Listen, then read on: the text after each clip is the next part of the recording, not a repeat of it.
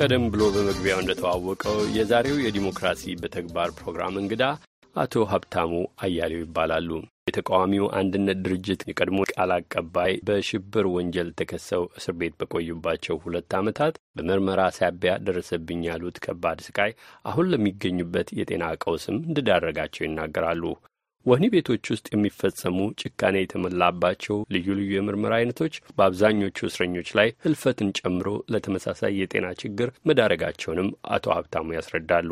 አቶ ሀብታሙ አያሌው በዚህ ፕሮግራም ላይ ስለ ምርመራ አይነቶች በዘረዘሩበት ወቅት የሰጡት ማብራሪያ እጅግ ዘግናኝ በመሆኑ ሕጻናት ልጆች እንዳያደምጡት የወላጆችን ትብብር እንጠይቃለን ይላል የፕሮግራሙ አዘጋጅና አቅራቢ ሰለሞን ክፍሌ። አቶ ሀብታሙ ደረሱብኝ ያሏቸውን በደሎች በሚዘረዝሩበትም ይጀምራል። እንግዲህ ኢትዮጵያ ውስጥ ለማንኛውም ኢትዮጵያዊ ዜጋ መታሰር የንቁ ዜግነቱ ምልክት ሆኗል። ከረጅም ጊዜ በፊት አንስቶ ወይም የኢህአዴግ ስርዓት በኢትዮጵያ ውስጥ ከመጣበት ጊዜ ጀምሮ የንቁ ዜጋ የመብት ጠያቂ ዜጋ መለያው መታሰር፣ መገደል፣ መሰደድ የመሳሰሉት ተግባራቶች እንደሆኑ ይታወቃል እና እኔም ወደ ማዕከላዊ ከገባሁበት ጊዜ ጀምሮ እጅግ አስከፊ እስከ ዛሬም ድረስ ሕሊናዬንም ስጋዬንም ያቆሰለ ከባድ ግፍና በደል ተፈጽሞብኛል። ለብቻው ተነጥለው እንዲቆዩ የተደረገበት ጊዜ አለ።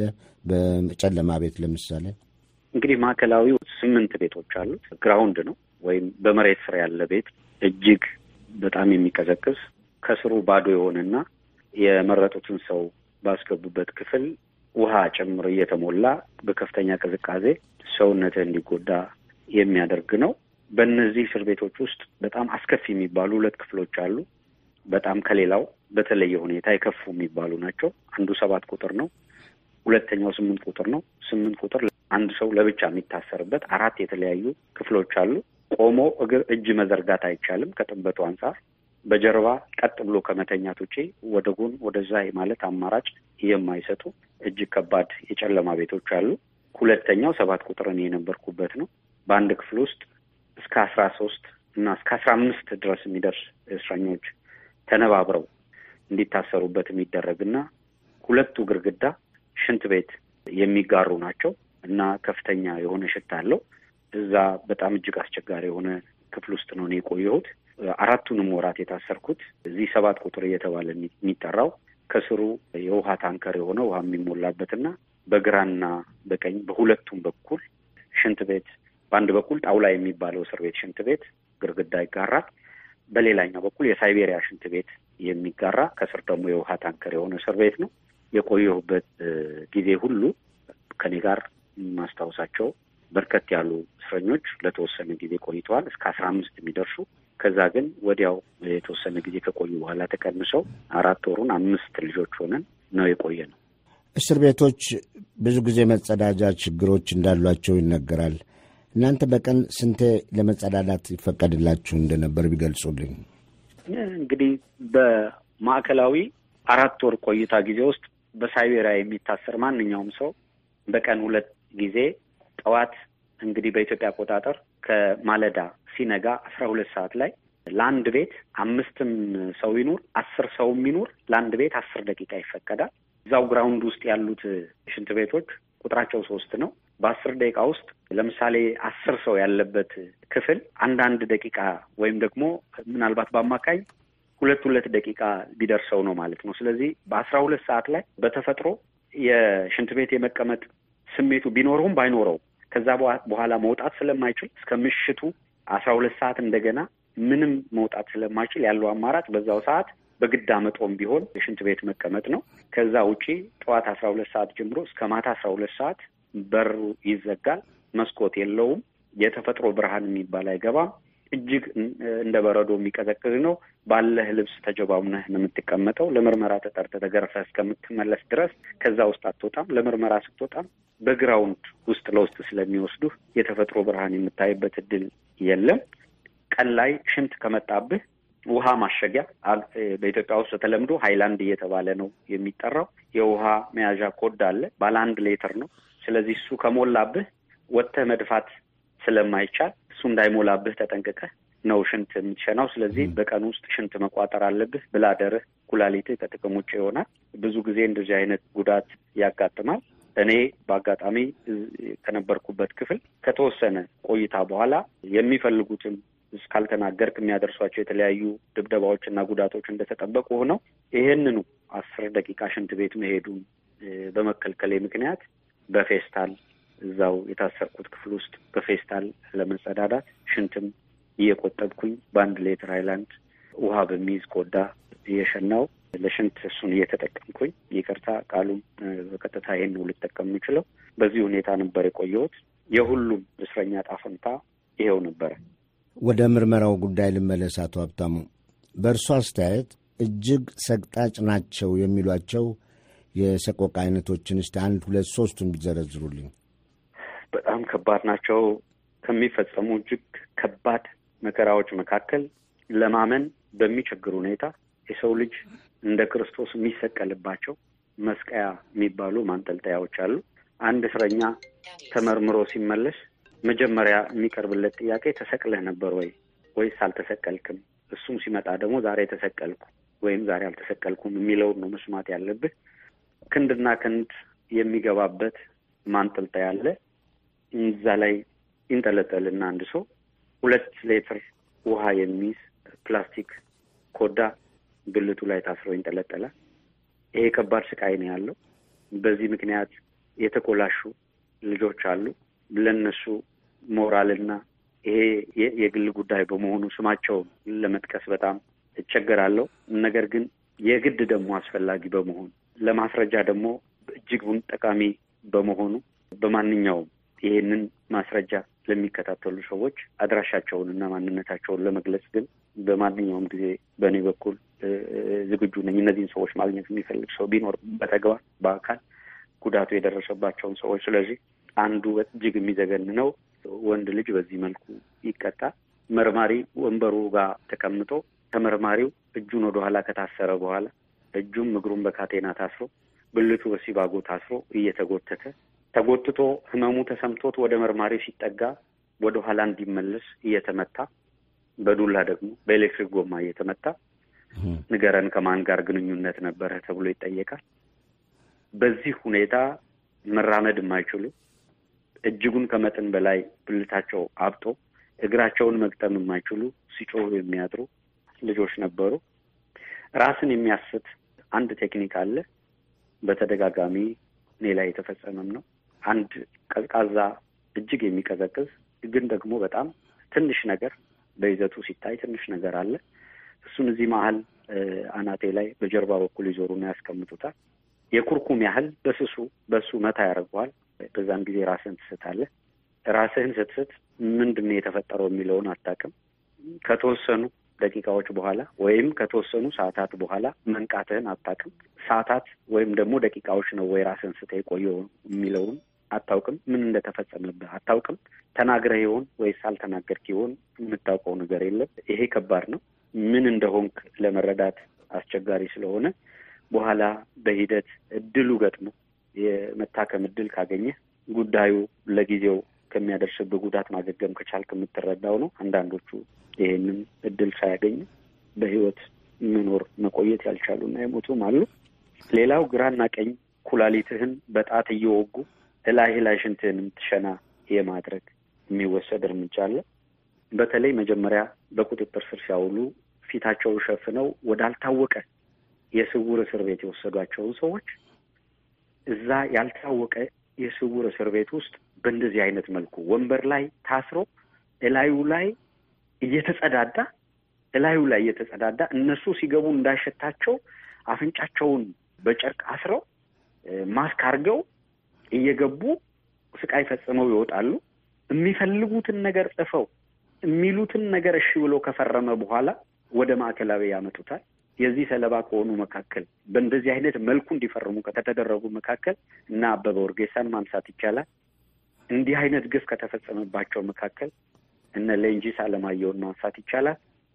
እንዲህ አይነት እጅግ ሰቅጣጭ ስቃይ ከተፈጸመባቸው ሰዎች መካከል እነ የጎንደሮቹ እነ አንጋው ተገኝ፣ አግባው ሰጠኝ፣ እንግዳው ዋኘው፣ እነ አባይ ዘውዱ የመሳሰሉ መከራ ይህንን ፈተና ያለፉ ልጆችን ማስታወስ ይቻላል እና የአየር ኃይል ልጆችም በእንደዚሁ ተመሳሳይ ሁኔታዎች ውስጥ እንዳለፉ አስታውሳለሁ። እንግዲህ በጣም ከባድ እና ፈታኝ ከሚባሉት ይሄንን መካከል ይሄንን ልጠቅስ ብችልም ሌሎች ግን መናገር የሚቸገርባቸው ኢትዮጵያዊነት የሚገድበኝ ኢትዮጵያዊ ጨዋነት የሚገድበኝ ላነሳቸው አልችላቸው ከዚህ ትንሽ ወጣ ያሉ ከሰብአዊነት ፍጹም ፍጹም ከሰብአዊነት ከሰብአዊ ርኅራሄ ውጭ የሆኑ ኢትዮጵያዊ ሃይማኖት ሙስሊምም ሁን ክርስቲያን ኢትዮጵያዊ ሃይማኖትህ ወይም እንዲሁ ኢትዮጵያዊነትህ ብቻ የማይፈቅድልህ ነውር የሚባሉ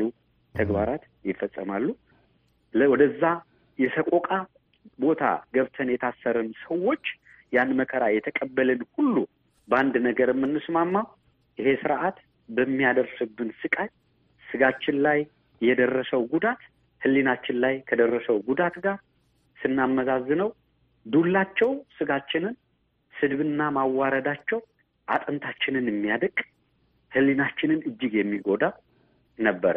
እኛ የተገኘንበት ማህበረሰብ ምናልባት በኢትዮጵያ ውስጥ እቺ እነሱ አሁን የሚገዟት ሀገር እንድትፈጠር እቺ እነሱ የሚገዟት ሀገር ነፃ ሆና እንድትኖር በየሜዳው በሁሉም የኢትዮጵያ ጥግ አንዲት ቦታ ሳይወሰኑ አንዲት መጠሪያ ሳይኖራቸው ኢትዮጵያዊ ነን ብለው በየቦታው ከተዋደቁ አያት ቅድመ አያቶች የተገኘን ሆነን ሳለ ልንሸለም ሲገባ የእነሱ ልጆች እየተባልን መሰቃየታችን ያሳዝናል። በኢትዮጵያ ታሪክ ውስጥ ሁልጊዜም ሲነሳ ይኖራል። ይሄ ስርዓት ቢያልፍም በታሪክ ውስጥ ግን የፈጸሙት ግፍ ሁልጊዜም እየተነሳ እንደሚቀጥል ይሰማኛል በእኔ በኩል።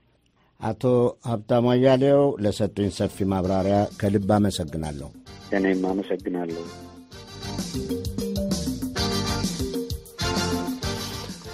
አቶ ሀብታሙ አያሌው በታሰሩበት ወቅት በመንግስት የቀረበባቸው ክስ ህጋዊውን የፖለቲካ ፓርቲ በሽፋንነት ተጠቅመው በአሸባሪነት ከተፈረጀው ግንቦት ሰባት ጋር በመገናኘት በሀገሪቱ የተለያዩ አካባቢዎች የሽብር ተግባር ለመፈጸም አሲረዋል፣ ይህንንም ደርሰንበታል ማለቱ አይዘነጋም። አድማጮች፣ ቃለ ምልልሱ አልተቋጨም። ተከታዩ የፊታችን ቅዳሜ ይቀርባል። ተከታተሉ።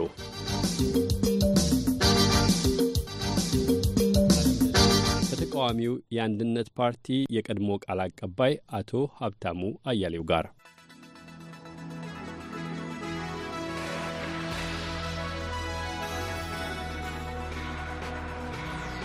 የምሽቱ እንግዳ አቶ ሀብታሙ አያሌው ናቸው። የተቃዋሚው አንድነት ፓርቲ የቀድሞ ቃል አቀባይ በሽብር ወንጀል ተከሰው እስር ቤት በቆዩባቸው ሁለት ዓመታት በምርመራ ሳቢያ ደረሰብኝ ያሉት ከባድ ስቃይ አሁን ለሚገኙበት የጤና ቀውስ እንደዳረጋቸው ባለፈው ረቡዕ መግለጣቸው ይታወሳል። ወህኒ ቤቶች ውስጥ የሚፈጸሙ ጭካኔ የተሞላባቸው ልዩ ልዩ የምርመራ አይነቶች በአብዛኞቹ እስረኞች ላይ ህልፈትን ጨምሮ ለበርካታ የጤና ችግሮች እንደሚዳርጉም አቶ ሀብታሙ ይናገራሉ። አቶ ሀብታሙ አያሌው በቀጣዩ ሁለተኛውና የመጨረሻ ክፍል ቃለ ምልልስ ላይም ስለ ምርመራ አይነቶች ሲዘረዝሩ የሚሰጧቸው ማብራሪያዎች እጅግ ዘግናኝ በመሆናቸው ልጆችን እንዳያደምጡ ያደርጉ ዘንድ የወላጆችን ትብብር እንጠይቃለን ይላል። አቶ ሀብታሙ አያሌውን ያነጋገራቸው የፕሮግራሙ አዘጋጅና አቅራቢ ሰለሞን ክፍሌ። እንደምን አምሽታችኋል የተከበራችሁ አድማጮች። ባሳለፍነው ረቡዕ ከአቶ ሀብታሙ አያሌው ጋር ያደረግነው ውይይት ያበቃው በታሳሪዎች ላይ የሚፈጸም ከባድ ምርመራ ብዙዎችን ለከፍተኛ የጤና ቀውስ እንደዳረገ ሲዘረዝሩ ነበር። ወደ ኋላ መለስ ብለን ከተናገሩት በማስታወስ ወደ ምሽቱ ዝግጅት እናልፋለን። አቶ ሀብታሙ፣ አንድ ቀዝቃዛ እጅግ የሚቀዘቅዝ ግን ደግሞ በጣም ትንሽ ነገር በይዘቱ ሲታይ ትንሽ ነገር አለ። እሱን እዚህ መሀል አናቴ ላይ በጀርባ በኩል ይዞሩና ያስቀምጡታል። የኩርኩም ያህል በስሱ በሱ መታ ያደርገዋል። በዛን ጊዜ ራስህን ትስታለህ። ራስህን ስትስት ምንድን ነው የተፈጠረው የሚለውን አታውቅም። ከተወሰኑ ደቂቃዎች በኋላ ወይም ከተወሰኑ ሰዓታት በኋላ መንቃትህን አታውቅም። ሰዓታት ወይም ደግሞ ደቂቃዎች ነው ወይ ራስህን ስተህ የቆየው የሚለውን አታውቅም። ምን እንደተፈጸመብህ አታውቅም። ተናግረህ ይሆን ወይስ አልተናገርክ ይሆን የምታውቀው ነገር የለም። ይሄ ከባድ ነው። ምን እንደሆንክ ለመረዳት አስቸጋሪ ስለሆነ በኋላ በሂደት እድሉ ገጥሞ የመታከም እድል ካገኘህ ጉዳዩ ለጊዜው ከሚያደርስብህ ጉዳት ማገገም ከቻልክ የምትረዳው ነው። አንዳንዶቹ ይሄንን እድል ሳያገኙ በህይወት መኖር መቆየት ያልቻሉና የሞቱም አሉ። አቶ ሀብታሙ አያሌው በቀጣዩ ውይይታችን በስፋት የዘረዘሩትም በክፍል አንድ ስለጀመሩት በታሳሪዎች ላይ ይፈጸማል ስላሉት ከባድ የሰቆቃ አይነቶች ነው። እምነቴና ኢትዮጵያዊ ጨዋነቴ ለመግለጽ የሚከለክለኝ ሌሎች ሰቅጣጭ የምርመራ ዘዴዎችም አሉ ያሉት አቶ ሀብታሙ እነዚያ እንደ ተጠበቁ ሆነው የሚከተሉት ይገኙበታል ሲሉ ይዘረዝራሉ። ሌላው ግራና ቀኝ ኩላሊትህን በጣት እየወጉ እላህ ላይ ሽንትህን የምትሸና የማድረግ የሚወሰድ እርምጃ አለ። በተለይ መጀመሪያ በቁጥጥር ስር ሲያውሉ ፊታቸው ሸፍነው ወዳልታወቀ የስውር እስር ቤት የወሰዷቸውን ሰዎች እዛ ያልታወቀ የስውር እስር ቤት ውስጥ በእንደዚህ አይነት መልኩ ወንበር ላይ ታስሮ እላዩ ላይ እየተጸዳዳ እላዩ ላይ እየተጸዳዳ እነሱ ሲገቡ እንዳይሸታቸው አፍንጫቸውን በጨርቅ አስረው ማስክ አድርገው እየገቡ ስቃይ ፈጽመው ይወጣሉ። የሚፈልጉትን ነገር ጽፈው የሚሉትን ነገር እሺ ብሎ ከፈረመ በኋላ ወደ ማዕከላዊ ያመጡታል። የዚህ ሰለባ ከሆኑ መካከል በእንደዚህ አይነት መልኩ እንዲፈርሙ ከተደረጉ መካከል እና አበበ ወርጌሳን ማንሳት ይቻላል። እንዲህ አይነት ግፍ ከተፈጸመባቸው መካከል እነ ሌንጂስ አለማየሁን ማንሳት ይቻላል። እንዲህ አይነት እጅግ ሰቅጣጭ ስቃይ ከተፈጸመባቸው ሰዎች መካከል የጎንደሮቹ እነ አንጋው ተገኝ፣ አግባው ሰጠኝ፣ እንግዳው ዋኘው፣ እነ አባይ ዘውዱ የመሳሰሉ ይህንን ፈተና ያለፉ ልጆችን ማስታወስ ይቻላል እና የአየር ኃይል ልጆችም በእንደዚሁ ተመሳሳይ ሁኔታዎች ውስጥ እንዳለፉ አስታውሳለሁ። እንግዲህ በጣም ከባድ እና ፈታኝ ከሚባሉት ይሄንን መካከል ይሄንን ልጠቅስ ብችልም ሌሎች ግን መናገር የሚቸገርባቸው ኢትዮጵያዊ ጨዋነት የሚገድበኝ ላነሳቸው የማልችላቸው ከዚህ ትንሽ ወጣ ያሉ ከሰብአዊነት ፍጹም ፍጹም ከሰብአዊነት ከሰብአዊ ርኅራሄ ውጭ የሆኑ ኢትዮጵያዊ ሃይማኖት ሙስሊምም ሁን ክርስቲያን ኢትዮጵያዊ ሃይማኖትህ ወይም እንዲሁ ኢትዮጵያዊነትህ ብቻ የማይፈቅድልህ ነውር የሚባሉ ተግባራት ይፈጸማሉ።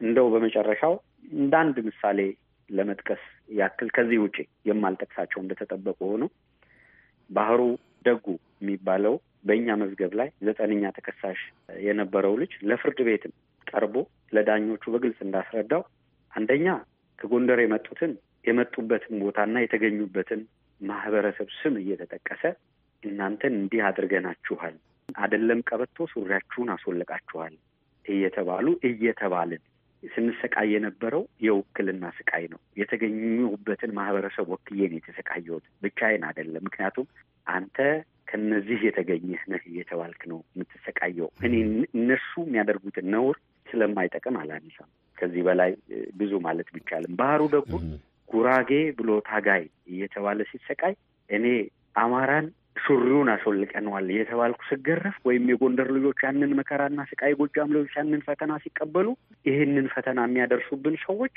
ይነግሩን የነበረው በውስጣችን ከባድ ጥላቻ እንዲያድር እጅግ አእምሯችን እንዲፈተን እኛ እንዲህ ነን እያሉ የተወለዱበትን ስፍራ እየጠቀሱ እኛን በወል ከአንድ ብሔር ጋር ከአንድ የብሔር አባላት ጋር በሙሉ ከህዝብ ጋር የመረረ ጥላቻ ውስጥ ለመቅጣት እኛ በሁለቱ መካከል በድርጅትና በህዝብ መካከል ላለው ግልጽ መስመር ብዥታ ባይኖርብኝም ትግሬ ማለት እንዲህ ነው እያለ ሲገርፍህ ሲያሰቃይህ ለማሰቃየት የተፈጠረ ህዝብ አለ ወይ ብለህ እንድትጠይቅ የሚያደርግ ጨካኝ የጨካኝ ተግባር ሲፈጸምብህ ከማየት በላይ ከባድ ነገር የለም። ባህሩ ደጉ በእንደዚህ አይነት መንገድ ስቃይ የተቀበለ ሽንቱ አምልጦት ከግፉ ከድብደባው ብዛት ሽንቱን አምልጦት ምንጣፍ ላይ ቢሸና አስጎንብሰው እንደ እንስሳ ሽንቱን እንዲልስ እንዳደረጉት ፍርድ ቤት ቀርቦ ለዳኞች ይሄንኑ አስረድቷል።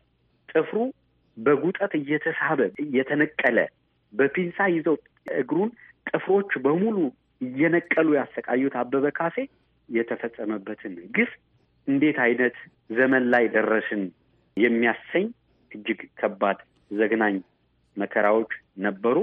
ሌሎች ቅድም ያልኳቸው ነውር ስለሆኑ የማልገልጻቸው ነገሮች እንደተጠበቁ ሆነው በአካል ላይ የሚደርሱ ጉዳቶች፣ በሕሊና ላይ የሚደርሱ ጉዳቶች ከባድ ነበረ። ሁላችንንም ከሁሉም የኢትዮጵያ ክልል ወደዛ የሰቆቃ ቦታ ገብተን የታሰርን ሰዎች ያን መከራ የተቀበልን ሁሉ በአንድ ነገር የምንስማማው ይሄ ስርዓት በሚያደርስብን ስቃይ ስጋችን ላይ የደረሰው ጉዳት ህሊናችን ላይ ከደረሰው ጉዳት ጋር ስናመዛዝነው ዱላቸው ስጋችንን፣ ስድብና ማዋረዳቸው አጥንታችንን የሚያደቅ ሕሊናችንን እጅግ የሚጎዳ ነበረ። እኛ የተገኘንበት ማህበረሰብ ምናልባት በኢትዮጵያ ውስጥ እቺ እነሱ አሁን የሚገዟት ሀገር እንድትፈጠር እቺ እነሱ የሚገዟት ሀገር ነፃ ሆና እንድትኖር በየሜዳው በሁሉም የኢትዮጵያ ጥግ አንዲት ቦታ ሳይወሰኑ አንዲት መጠሪያ ሳይኖራቸው ኢትዮጵያዊ ነን ብለው በየቦታው ከተዋደቁ አያት ቅድመ አያቶች የተገኘ ሆነን ሳለ ልንሸለም ሲገባ የእነሱ ልጆች እየተባልን መሰቃየታችን ያሳዝናል። በኢትዮጵያ ታሪክ ውስጥ ሁልጊዜም ሲነሳ ይኖራል። ይሄ ስርዓት ቢያልፍም በታሪክ ውስጥ ግን የፈጸሙት ግፍ ሁልጊዜም እየተነሳ እንደሚቀጥል ይሰማኛል። በእኔ በኩል ከባድ ሁኔታ ውስጥ ነው ያለፉት። አቶ ሀብታሙ እርስዎ እንዴት ነው ወዲህ ወደ አሜሪካ መምጣት የቻሉት? ባለቤቶና ሴት ልጆም አሉ አብረዎት? ትክክል ነው። እንግዲህ እኔ በከፍተኛ ሕመም መሰቃየት የጀመርኩት ማዕከላዊ ከገባ በኋላ ቅድም ልገልጽልህ እንደሞከርኩት የችው የአስር ደቂቃ የጠዋትና ማታ ሽንት ቤትም ከተከለከልኩኝ በኋላ በተለይ በከፍተኛ ሁኔታ የደም ስሮች መበጣጠስና ሽንት ቤት ሲቀመጥ ከፍተኛ ደም መፍሰስ ችግር ያጋጥመኝ ጀመር። በዛም በተከታታይ ከፍተኛ እብጠት ተፈጠረ። መንቀሳቀስ እስከምቸገር ድረስ አንደኛው እግሬ በተፈጸመብኝ ግፍ እግሬ መርገጥ የማልችልበት ደረጃ ደረሰ። ወደ ፍርድ ቤት ሲሄድም እየተደገፍኩ ነበር በሰው የሚሄደው። ከዚህ ሁሉ በኋላ የነበረብኝን ህመም በተለይ ወህኒ ቤት ለሕክምና በተደጋጋሚ ሁለት ሶስት ጊዜ ወደ ዘውዲቱ ሆስፒታል ሄጄ ነበረ። እኔ እሄዳለሁ፣ ደም ከኔ ይቀዳል፣ ምርመራ ይደረጋል። በቀጣዩ ቀጠሮ መልሶ በአጃቢ ሆስፒታል ሲሄድ ውጤቴ ይጠፋል። ለዚህ ኃላፊነት የሚወስድ የለም። ሶስት አራት ጊዜ በዚህ መልኩ ተሞከረ። ከዛ በኋላ መታከም እንደማልችል ስለገባኝ ለፍርድ ቤት እንደገና ይሄንኑ ጉዳይ አስረዳው። ለመጨረሻ ጊዜ ታዞ ሄድኩኝ። ሐኪሞቹ በአስቸኳይ እንዲተኛ ይሄ ማስረጃ በእጄ ያል የሚገኝ ነው። በአስቸኳይ ተኝቶ እንዲታከም እጅግ ከባድ ሁኔታ ላይ ነው ያለው ብለው ትዕዛዝ ሰጡ። ማረሚያ ቤቱ ግን እኔ ተኝቼ እንድታከም ፈቃደኛ አይደለሁም በማለቱ ብቻ ሕክምናውን ሳላገኝ ቀረሁ። በዚህ ምክንያት ህመሜ የተባባሰ ከእስር ቤት ስወጣ third degree የሚባለው ሶስተኛ ደረጃ hemorrhoid develop አድርጓል። እግሬ ላይ ያሉ vein ኖች ከፍተኛ damage ደርሶባቸዋል። ግራና ቀኝ ሁለቱ ኩላሊቴ ጠጠር ነበረው፣ bladder ሬም ጭምር ጠጠር ነበረበት። ስለዚህ ከባድ ስቃይ ውስጥ ነው የነበርኩት። ከወጣሁኝ በኋላ ሕክምና ለማድረግ በሀገር ውስጥ ሞከርኩኝ። በተለይ የ hemorrhoid ኡ ደረጃ በሀገር ውስጥ ሊታከም የማይችል በመሆኑ በማደንዘዣ ከአራት ወር በላይ እጅግ እጅግ በጣም በሚያሳዝን ሁኔታ ከሁለት መቶ ሚሊግራም ወይም ከሁለት ampoule በላይ የማይፈቀድ highly drug የሆነ መድኃኒት አስራ ስድስት ampoule over ያ ማለት አስራ ስድስት ampoule overdose እየተወጋሁኝ ነበረ ለአራት ወር የቆየሁት። ከዚያ በኋላ ሐኪሞቹ የደረሱበት ድምዳሜ የማማክራቸው የሚያማክሩኝ በግል እየመጡ የሚያዩን ባለሙያዎች የደረሱበት ድምዳሜ ይሄ የ hemorrhoid ኡ level ወደ ካንሰር ደረጃ ከፍ ብሏል የሚል ነበረ። ስለዚህ ሁሉም ነገር አብቅቷል ተብሎ ሲታሰብ የመጨረሻው የኢትዮጵያ ሕዝብ በሙሉ ዳር እስከ ዳር በውጭም በውስጥም እየለመኑ ዓለም አቀፍ ማህበረሰብ ተቋማት በሙሉ እየለመኑ እዛ ደረጃ ደርሶ ሕይወቴ እስከምታልፍ ድረስ የኢትዮጵያ መንግስት ፈቃደኛ ሳይሆን በመቅረቱ ብቻ ሕክምና ሳላገኝ ቀረሁ። መጨረሻ ላይ ከዚህ በኋላ በእኔ ግምት አይድንም ብለው ሲያስቡ የፍርድ ቤቱ ጉዳይ እንዲያበቃ ተደረገ። ከዚያ በኋላ የአሜሪካን ኤምባሲ ለሕክምና ወደ አሜሪካ እንዲሄድ ጥያቄ ያቀረብኩኝ። በዚህ በአሜሪካ ያሉ ኢትዮጵያውያን ደግሞ የሕክምና ወጪን ለመሸፈን ገንዘብ እያሰባሰቡ ነበረ እንደሚታወቀው። ስለዚህ የአሜሪካን ኤምባሲ ባለቤቴ እንድታስታምመኝ ፈቀደ። ስለዚህ ባለቤቴ በአስታማሚነት እንድትመጣ ቪዛ አገኘች። እኔም ለመታከም ቪዛ አገኘው።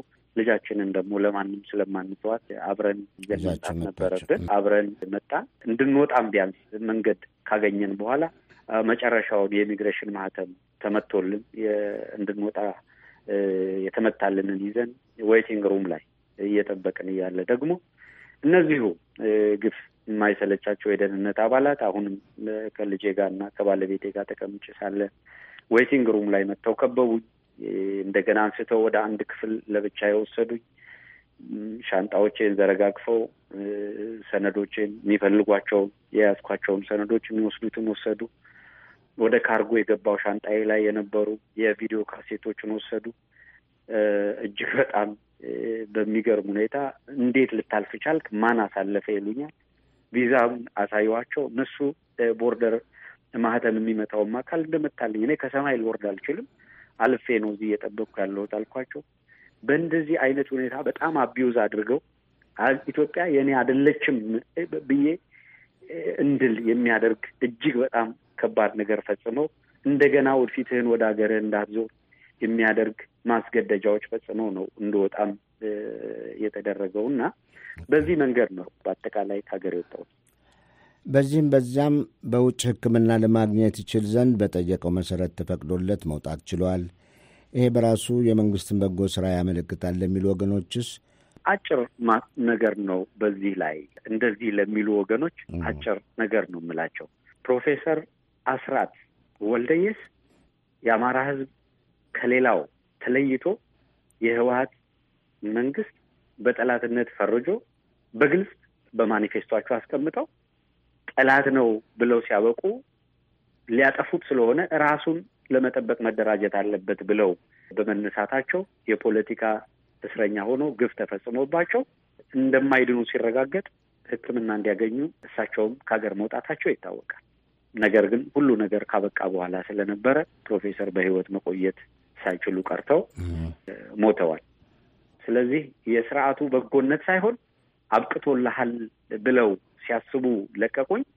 በእነሱ የታሰበብኝ ክፋት ሳይሆን በፈጣሪ የታሰበልኝ በጎ ነገር እያሸነፈ እግዚአብሔር ከኔ ጋር ሆኖ በእውነት የኢትዮጵያ አምላክ ከኔ ጋር ሆኖ የኢትዮጵያን ህዝብ እንባና ጸሎት ሰምቶ በሁሉም በየሃይማኖቱ ያደረገውን እንባና ጸሎት ሰምቶ ለዚች ከልጅነቷ ጀምሮ አንድም ቀን ከአባቷ ጋር በደስታ ሳታሳልፍ መከራ ያየች ልጅ እንድትጽናና እግዚአብሔር ወዶ ህይወቴ በመትረፉ ሊመሰገን የሚገባው ወደ እግዚአብሔር ሲያነባ የነበረው የኢትዮጵያ ህዝብና በፍጹም ልቤ የማምነው የድንግል ማርያም ልጅ እግዚአብሔር ነው መመስገን ያለበት ለእኔ እንጂ የኢትዮጵያን መንግስት የማመሰግንበት አንድም ምክንያት የለኝም። አሁን ጤንነቱ በምን ሁኔታ ላይ ይገኛል? አቶ ሀብታሙ ኦፕራሲዮን አድርገው በጥሩ ሁኔታ እንደተጠናቀቀ ሰምተናል። እንኳን ደስ ያለው ማለት እንፈልጋለን። በዚህ አጋጣሚ እጅግ በጣም አመሰግናለሁ። ሶስተኛ ደረጃ የ hemorrhoid ቀዶ ሕክምና ተደርጎልኛል። በአሜሪካ ዋሽንግተን ዲሲ የጆርጅ ታውን ዩኒቨርሲቲ ሆስፒታል ነው። colorectal center ነው። እንግዲህ በጥሩ ሁኔታ ነው የተጠናቀቀው። ዩኒቨርሲቲ ሆስፒታሉ hemorrhoid እንዲህ አይነት ጉዳት የሚያደርስ ስለመሆኑ ለዩኒቨርሲቲ ሆስፒታሉ first experience የመጀመሪያ ተሞክሮ ነው ተብሎ የተመዘገበ ነው። እኔ የደረስኩበት ደረጃ በርካታ vein ኦች damage ሆነዋል። በርካታ ኢትዮጵያውያን ባሉበት ቀዶ ሕክምናውን ያጠናቀቀው ዶክተር የተናገረውን ነው አሁን የተናገርኩት። ለዩኒቨርሲቲ ሆስፒታሉ ይሄ የመጀመሪያ ተሞክሮ ነው። hemorrhoid በዚህ ደረጃ የሚያድግ በዚህ ደረጃ vein ኦች ላይ ጉዳት የሚያደርስ መሆኑ እንደ መጀመሪያ ልምድ ተደርጎ የተመዘገበ ነው። ይሄ የነበርኩበትን ደረጃ ያሳያል። ኢትዮጵያውያን የረዱኝ ሐኪሞችም በእኛ ሀገር ሕክምና መነካካት የሌለበት ነው ያሉበትን ምክንያት የበለጠ እዚህ ያለው ዩኒቨርሲቲ ሆስፒታል ያረጋገጠው ነው። በመጨረሻው ቴክኖሎጂ እንግዲህ በዓለም ላይ ባለው በመጨረሻው ቴክኖሎጂ ተጠቅመው ሕክምናው በተሳካ ሁኔታ ተጠናቋል። ከቁስሉ እያገገምኩ ያለውበት ሁኔታ ነው ያለው። እግሬ ላይ ለደረሰው ጉዳት ጆርጅ ታውን ዩኒቨርሲቲ ሆስፒታል ወደ ጆርጅ ዋሽንግተን ዩኒቨርሲቲ ሆስፒታል ሬፈራል ጽፈውልኛል። የእግሬ ሕክምና ይቀጥላል። የኩላሊት ሕክምናዬም በዚያው በጆርጅ ዋሽንግተን ዩኒቨርሲቲ ሆስፒታል ይደረጋል። እሱን ቀጠሮ እየጠበቅኩ ነው ያለሁት። አሁን ያለሁበት የጤንነት ሁኔታ እግዚአብሔር የተመሰገነ ይሁን በጣም ጥሩ ነው። ሁሉንም በዚህ ረገድ የእኔ ጤንነት የተሻለ እንዲሆን አስተዋጽኦ ላደረጉን ሁሉ እኔም በዚሁ አጋጣሚ ላመሰግን እወዳለሁ። በመጨረሻ አንድ ጥያቄ ማንሳት ፈለግኩ። በዚህ ሁኔታ ውስጥ ካለፉ በኋላ ወደፊት ወደ ሀገሮ ተመልሰው በትግሉ መቀጠል ፍላጎት አለዎት?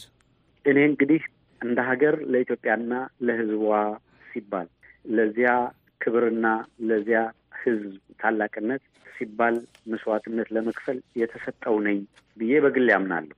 ለኢትዮጵያ ሕዝብ የሚጠቅም ትግል ለማድረግ ማንኛውንም ሌላ ተጨማሪ መስዋዕትነት ለመክፈል በእኔ በኩል ዝግጁ ነኝ። የኢትዮጵያ ሁኔታ ስታገል የነበረበትን የፓርቲ ፖለቲካ እንደገና በባሰ ሁኔታ አደጋ ላይ እየጣለ እንደሆነ ይታየኛል። ያም ሆኖ የምችለውን ሁሉ አስተዋጽኦ አበረክታለሁ። የምችለውን አስተዋጽኦ አበረክታለሁ ስል በምን መልኩ ነው አስተዋጽኦ ላበረክት የሚችለው የሚለውን የጤናዬ ሁኔታ በሚገባ ከተሻሻለ በኋላ የምወስነው ቢሆንም አሁንም በእኔ እምነት ግን የነበርኩበትን የጀመርኩትን ትግል ለመቀጠል የሚያስችል የፖለቲካ አማራጭ በሀገር ውስጥ ካለ ለመታገል ዝግጁ ነኝ። ነገር ግን ወደ ሀገሬ መሄዴ እንደ ዶክተር መራራ ለከፋ እስር የሚዳረገኝ ከሆነ ተጨማሪ እነሱ መዳፍ ላይ ሆኜ እንደገና ሌላ ስቃይ እንዲፈጽሙብኝ መፍቀድ ፖለቲካሊ ትክክለኛ ውሳኔ ነው ብዬ አልወስድም። ምንም ይሁን ምን ግን ይሄ ይህንን ስለሚያደርጉ ብዬ ደግሞ ከሀገሬ ወጥቼ የምቀርበት ምክንያት የለም። ምን አይነት ስራ መስራት አለብኝ ለዛች ሀገር የሚለውን ግን ለመመለስ የምችለውን ሁሉ ጥረት እንደማደርግ እርግጠኛ ነኝ። በዚህ በኩል አሁን ያለው የፖለቲካ ሁኔታ ግን መታዘብ የምችለው ያንን የሚፈቅድ ሆኖ አይደለም ያለው። ሰላማዊ ትግሉ በአጠቃላይ እጅግ ከፍተኛ አደጋ ውስጥ እንደሆነ ይሰማኛል። አሁን ያሉ የድርድር የመሳሰሉት ሂደቶችም ያንኑ ነው የሚያሳዩት። አቶ ሀብታሙ አያሌው ለሰጡኝ ሰፊ ማብራሪያ ከልብ አመሰግናለሁ። እኔም አመሰግናለሁ።